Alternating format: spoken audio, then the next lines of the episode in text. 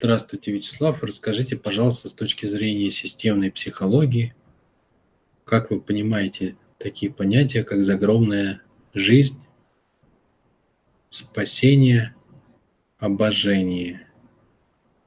Я не занимаюсь системной психологией, я вообще не отношу себя к психологам, у меня нет образования психологического. Я не использую как таковую, как бы, ну, научный метод психологии, то есть я его не использую. Я выстраиваю систему, да, как мировоззрение. Я использую системный подход, это научный подход, да, для понимания жизни и управления ею. Но это не системная психология. Если вы посмотрите, что такое системная психология, это совершенно другое явление, я к нему не имею ни малейшего отношения. Значит, как я понимаю такие понятия, как загробная жизнь? То есть я их понимаю следующим образом. В нашем обществе, в человеческом, где есть 7 миллиардов людей, есть какая-то часть этого общества, ну не знаю, там, ну может 500 миллионов людей, может больше, может меньше, я не знаю какая, которые выбрали в качестве своей системы убеждений веру в то, что есть нек, некая загробная жизнь. И живут в этой концепции. Вот так я это понимаю. Есть ли в моей системе мировоззрения загробная жизнь? Наверное, такой вопрос был бы, ну, наверное, он более актуален. Нет, в моей системе мировоззрения никаких загробных жизней нету, не было и ну, не, не ожидается, что они когда-либо появятся. Почему? Потому что моя система мировоззрения, она построена на другом принципе, на принципе целостности. Целостности. Понимаете, вот это для меня главное, главный инструмент, с помощью которого я исполняю большинство трюков. С собой и с другими. То есть, если вы меня спросите, а как отличить здорового человека от нездорового? Я скажу, кто более целостный, тот более здоровый. Кто менее целостный, тот менее здоровый. Да? Целост, целостность и целительство, целить – это же одно, однокоренные слова. Скажем, а, на уровне каналов, да, если говорится, на уровне каналов связи с окружающей средой, есть четыре канала основные. У меня есть вебинар на эту тему на ютубе, можете посмотреть. Первый канал – это тело и ощущения – Второй канал – это чувства и эмоции. Третий канал – это роли и цели, соответствующие этим ролям. Ну, там дальше планы, намерения. И четвертый канал – это ум, мысли и смыслы. Да? Скажем, кого бы я назвал здоровым? Я бы назвал здоровым человека, у которого э, мысли соответствуют чувствам и эмоциям, чувства и эмоции соответствуют ощущениям, все это вместе соответствует тем ролям, которые играет человек в жизни, и тем целям, к которым он идет. Да? То есть соответствие всех четырех каналов друг другу, вот это есть, с моей точки зрения, здоровье. Несоответствие, например, когда мысли не соответствуют чувствам. Человек думает, например, что у него все отлично, да, а у него глубинная эмоция, например, там он, не знаю, ненавидит людей или в страхе перед жизнью. Ну, самые часто встречающиеся ситуации. Вот. Это, с моей точки зрения, нездоровье, да, то есть несоответствие одного другому – это всегда страдание и дискомфорт. Чем дальше мысли, например, от чувств, или чем дальше там мысли от ощущений тела, или чем дальше ощущение тела от тех целей, которые вы себе ставите. Да? Человек может, например, не чувствовать, что он хочет, и брать цели из ума. Да? То есть чем больше разница, тем менее человек здоров, тем больше он страдает.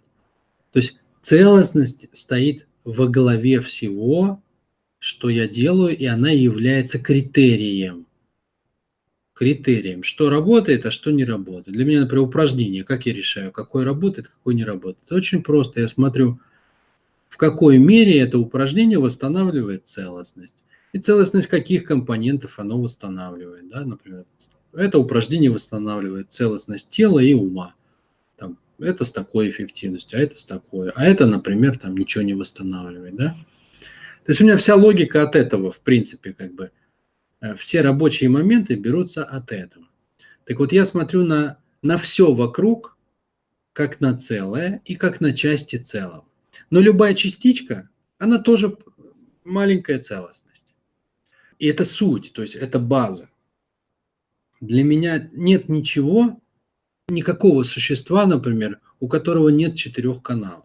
Для меня не бывает, например, человека без тела. Да? То есть с моей точки зрения человек это целостное существо. Это четыре канала. У него есть тело и ощущения, чувства и эмоции, роли и цели, ум, мысли, смыслы. Загробная жизнь это что такое? Это когда тела уже нет, а что-то есть. Но я не могу назвать, что что-то есть, если у него нет тела. Понимаете? Потому что оно не целостно, с моей точки зрения. Такого не бывает в природе. Потому что в любом кусочке пространства уже есть свой смысл. Поэтому, с моей точки зрения, они неразделимы. Вот, например, вот это... Что это такое? Это рекламный шарик елочный. Мне подарили в кафешке, в бизнес-центре. Вот это кусочек пространства. Но у него уже есть свой смысл. Это елочная игрушка.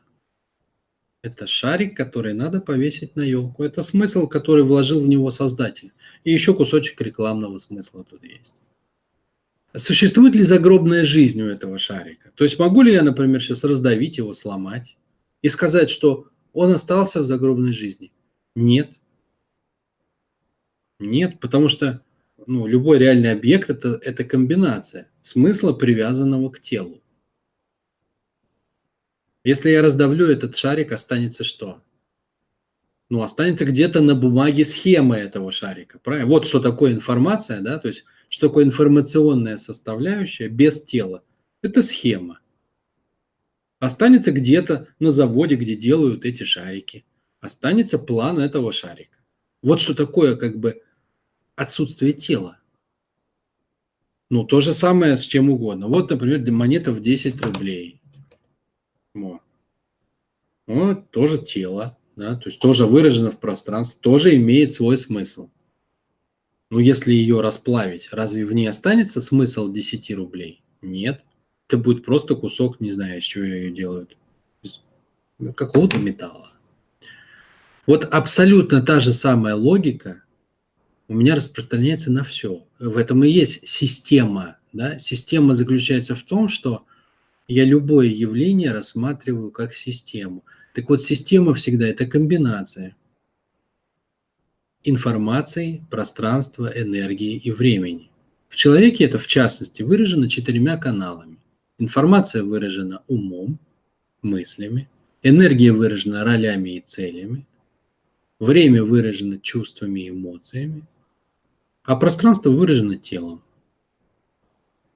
Поэтому если мы убираем тело, да, ну, собственно, остается что? Чисто информационная характеристика, воспоминание, надпись на нагробном камне. Это был Вася. Можно ли назвать эту надпись человеком? Нет. Может ли жить Вася а, где-то в другом мире? С моей точки зрения, систем? Нет, потому что нет носителя никакого, да, то есть носителем смысла является пространство. Даже носителем плана этого шарика, который я вам только что показывал, является что? Бумага, то есть он нарисован на бумаге. До того, как он появился на бумаге, он был в чьей-то голове, вполне конкретной физической голове. То есть носителем был физический мозг другого человека. Но оторвать информацию от физического носителя в принципе невозможно. Потому что должен быть кто-то, в ком она выражена. Если убить тело, то а, ничего не остается. Ничего не остается. Смысл шарика умирает в тот момент, когда эта штука превращается в обломки. Смысл 10 рублей погибает в тот момент, когда эта монетка расплавлена.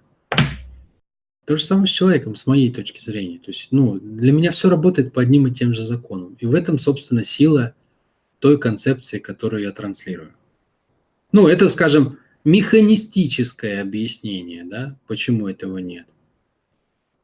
А, можно объяснить это с другой стороны, с точки зрения смысловой. То есть нет никакой задачи у загробной жизни.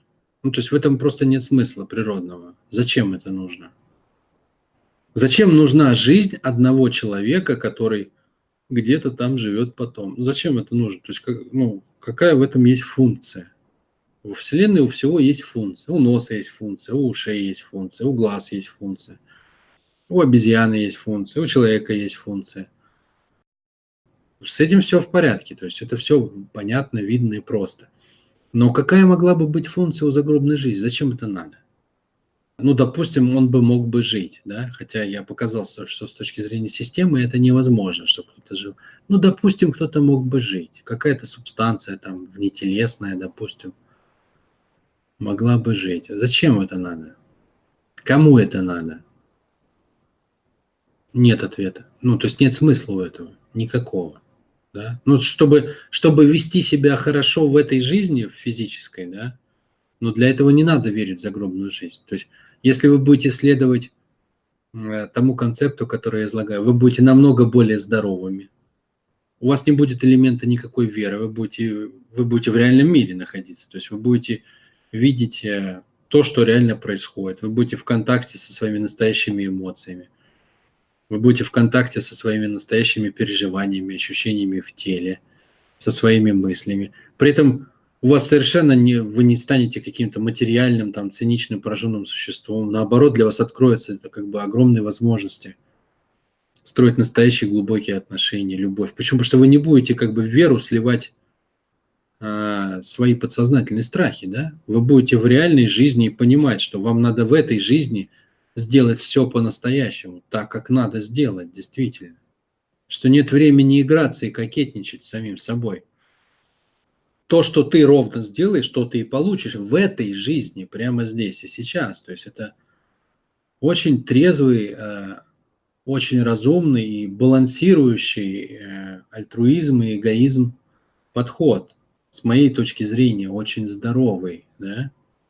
не подразумевающий игр э, с с чем-то, что, вы, что мы не можем там проверить, понять там и так далее. Вот, но при этом открывающий доступ к настоящим глубоким переживаниям. Ну, а про спасение, как бы, что такое обожение, я не знаю вообще. А, ну, то есть это для меня просто незнакомое слово. А что такое спасение?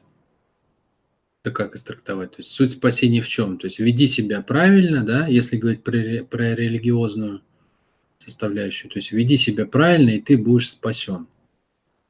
Несмотря на то, что напрямую это так не работает в моей системе убеждений, но смысл, ну, как бы результат у нас похожий получается. Почему? Потому что, с моей точки зрения, правильно это означает не следование каким-то правилам, которые где-то написаны или выдуманы, а следование правилам самой жизни.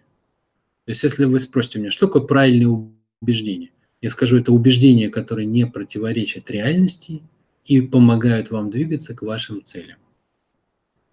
То есть это убеждение, соединяющее объективное и субъективное в наилучшей для вас комбинации. При этом они нигде не противоречат законам природы. Вот. И таким образом отпадает необходимость в каких-либо там правилах, заповедях, верованиях и так далее. Просто смотри на то, как устроена реальность.